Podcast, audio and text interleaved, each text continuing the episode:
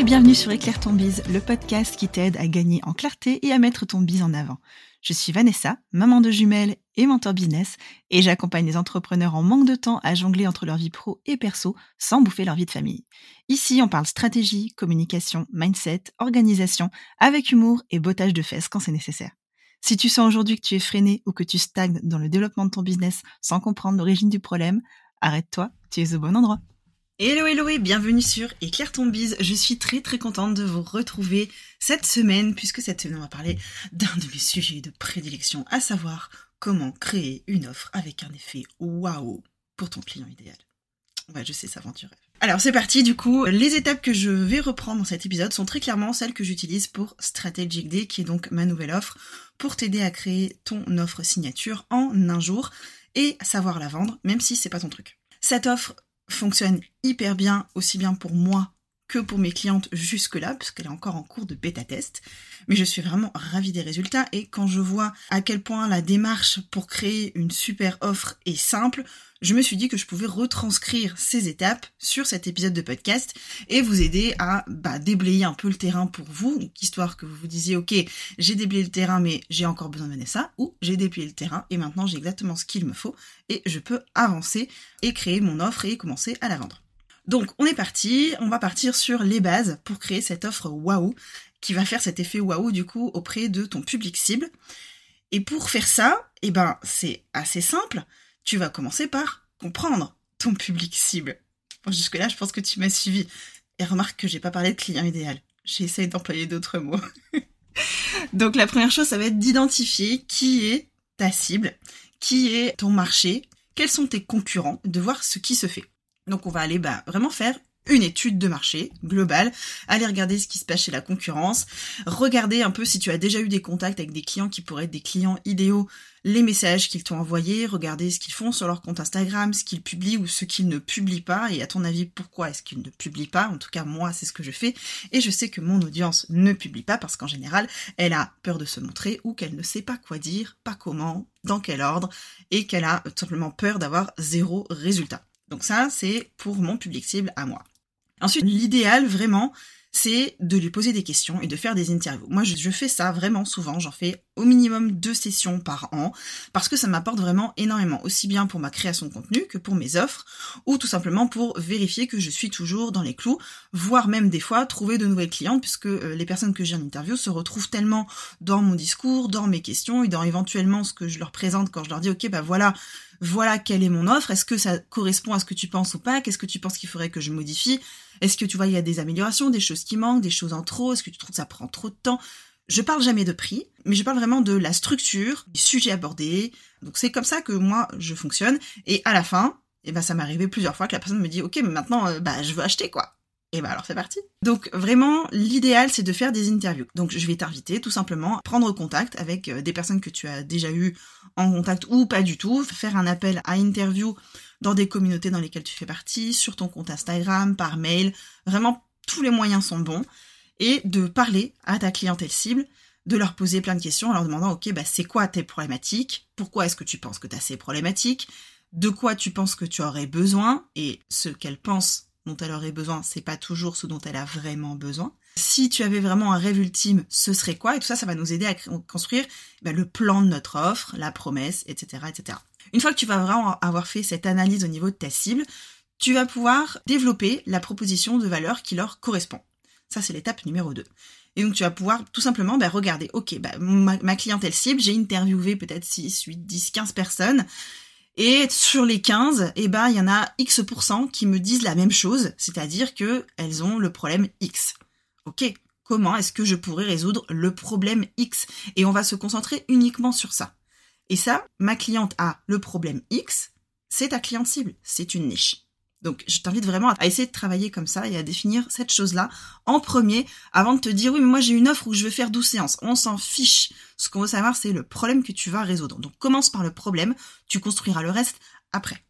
Ok, la personne elle a tel problème. Est-ce que tu as déjà une offre qui résout ce problème? Si oui, tant mieux. Sinon, oublie tout ce que tu proposes jusque-là et concentre-toi sur comment tu peux résoudre ce problème. Est-ce que c'est avec un template? Est-ce que c'est avec des audios? Est-ce que c'est avec une formation? Est-ce que c'est avec une séance one-shot Est-ce que c'est avec un accompagnement long? Ça, c'est à toi de voir en fonction de cette problématique. Typiquement, si je prends l'exemple d'un éducateur canin, c'est un exemple que j'aime bien prendre parce que j'ai peu d'éducateurs canins dans mon audience, donc j'ai pas l'impression de tricher pour l'un ou pour l'autre. Si tu prends l'éducateur canin, son public cible lui dit bah voilà, moi mon problème c'est que euh, mon chien, euh, quand j'essaye de le balader sans laisse, il part à Pétaouchnok et les bains et après bah il faut que je le rattrape. Ok.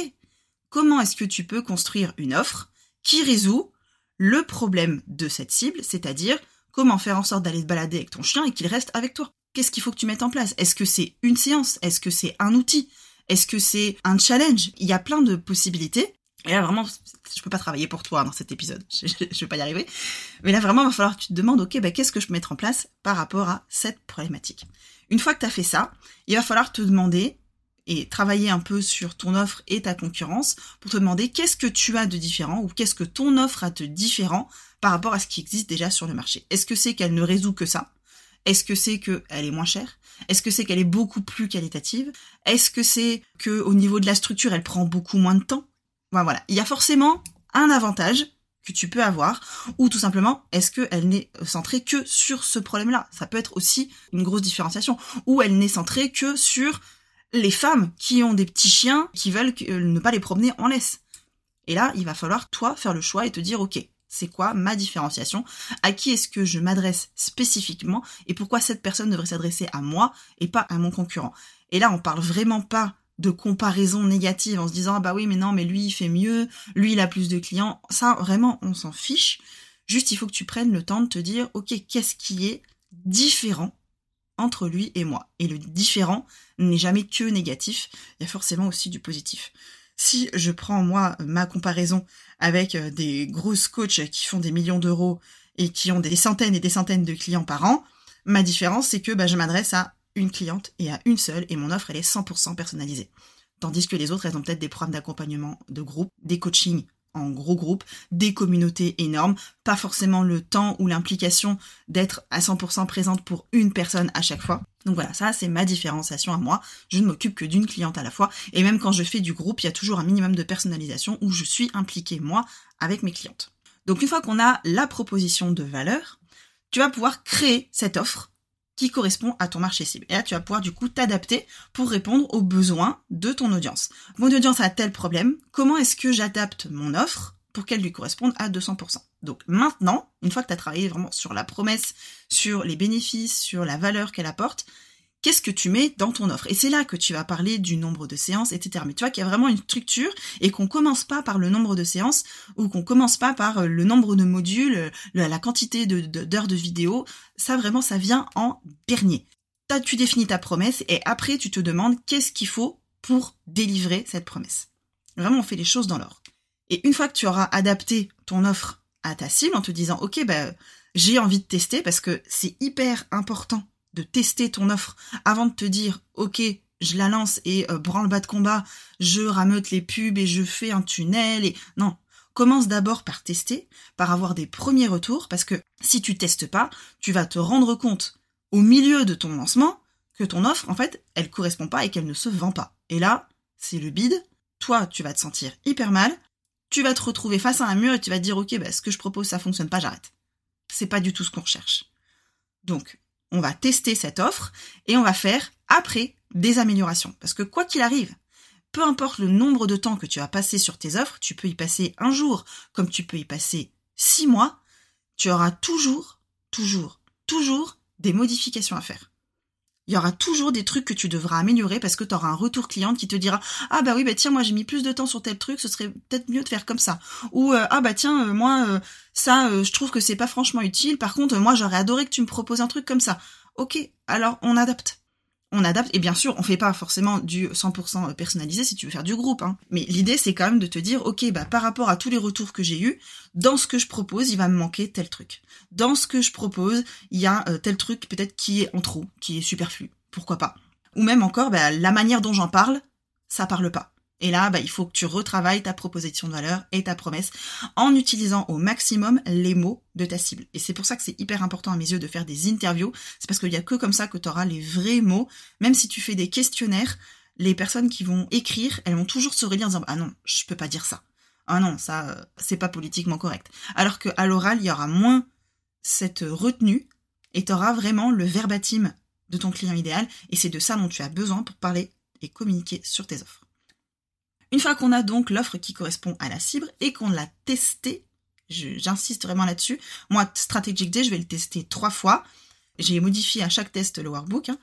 Je vais modifier le workbook pour la version finale et certainement que toutes les trois clientes, je vais me dire ok bah tiens je rajoute une vidéo, je rajoute un audio, je rajoute un petit passage, je rajoute un template. Là, j'ai déjà commencé. Vous voyez, Strategic Day, à la base, j'avais zéro template.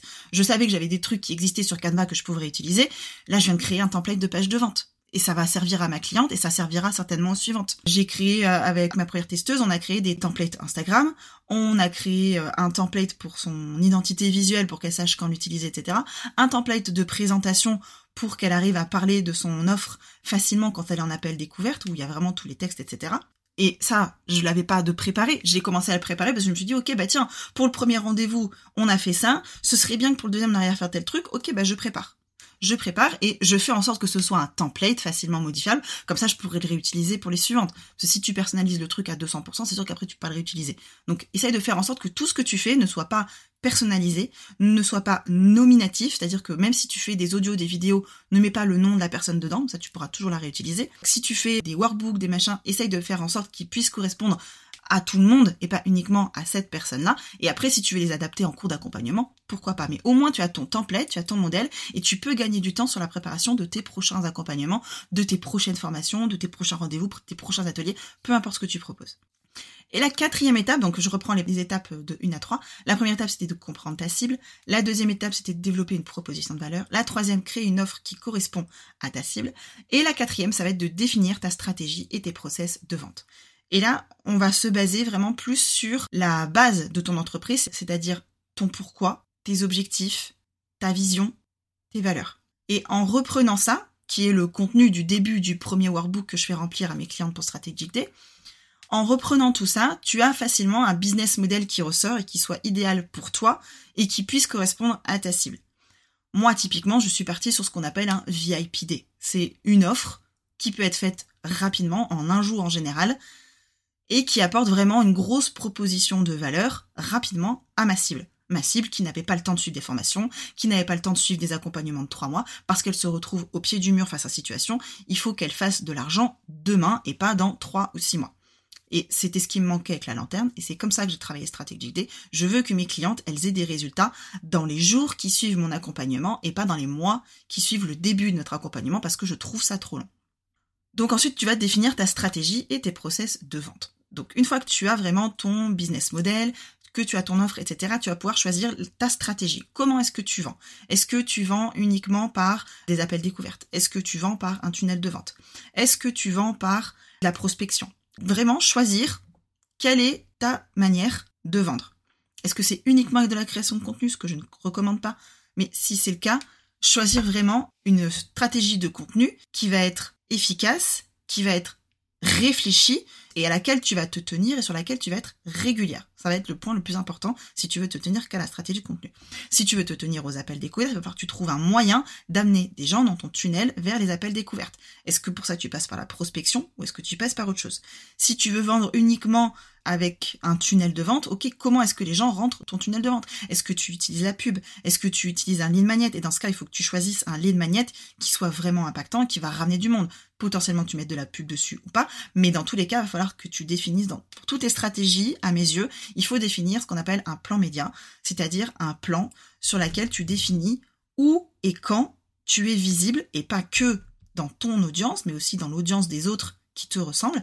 Donc choisir des métiers qui sont transverses au tien, qui sont pas concurrents directs, chez lesquels tu peux aller, donc sur des podcasts, sur des lives Instagram, dans des mails, enfin voilà, vraiment faire un maximum de propositions et faire en sorte d'être visible de ta cible par divers moyens, pas uniquement avec ce que tu as construit jusque-là, mais vraiment d'aller chercher ton audience ailleurs. Et donc là, pour ça, pour le plan média, bah, tu vas mettre en place tout simplement une espèce d'étude des médias autour de toi et te demander, ok, ma cible, qu'est-ce qu'elle écoute, qu'est-ce qu'elle lit, qui est-ce qu'elle apprécie, et parmi ces personnes-là, chez qui est-ce que je peux aller, chez qui est-ce que j'ai envie d'aller, qu'est-ce que je peux leur proposer? Là, tu vas pouvoir définir ce qu'on appelle un contenu ADN, c'est-à-dire tes contenus de cœur. Donc si tu veux un exemple, mes contenus ADN à moi, ça va être comment toucher sa cible à cœur pour vendre, comment créer des offres avec un effet waouh, et c'est typiquement cet épisode, et comment utiliser les intelligences artificielles pour gagner du temps et être plus productif.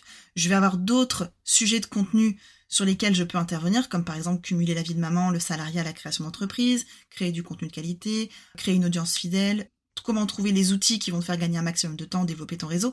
Mais mon contenu ADN, celui sur lequel j'ai vraiment envie de me positionner à l'extérieur pour toucher ma cible, ça va vraiment être comment toucher ta cible au cœur pour vendre, comment créer des offres avec un effet waouh, et comment utiliser l'intelligence artificielle pour gagner du temps et être plus productif. J'ai commencé à me positionner là-dessus avec le dernier atelier.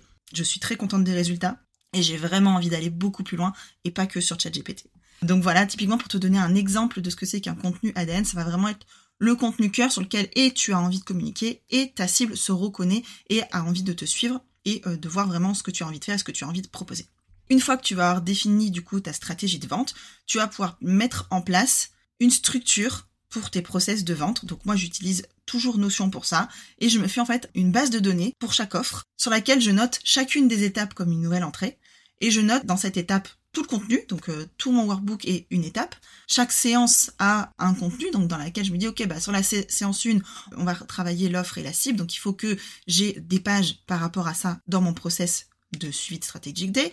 Pour le numéro 2, bah, on va parler plus de comment tu vas prospecter, ton plan média, etc. Donc il faut que j'ai quelque chose de prêt et facile à utiliser, prêt prêt à l'emploi pour gagner un maximum de temps le jour où on est en atelier. Vraiment, j'ai mis en place cette structure de me dire, ok, combien de temps doit me prendre chaque étape. Et à la fin, du coup, j'ai un récap qui me dit, OK, moi, ça me prend tant de temps. Et si je vais être payé tant de l'heure, eh ben, il faut que cette offre, elle coûte tant. Donc, ça devient assez facile de pricer une offre quand tu sais quel temps tu alloues à chaque étape. Et puis surtout, j'ai alloué un temps pour chaque étape à mes clients idéaux. Comme ça, je sais le temps que ça va leur prendre. Je sais que leur book leur prend, alors ça devait être entre 3 et 4 heures, mais Bon, il faut croire que je l'ai un peu chargé.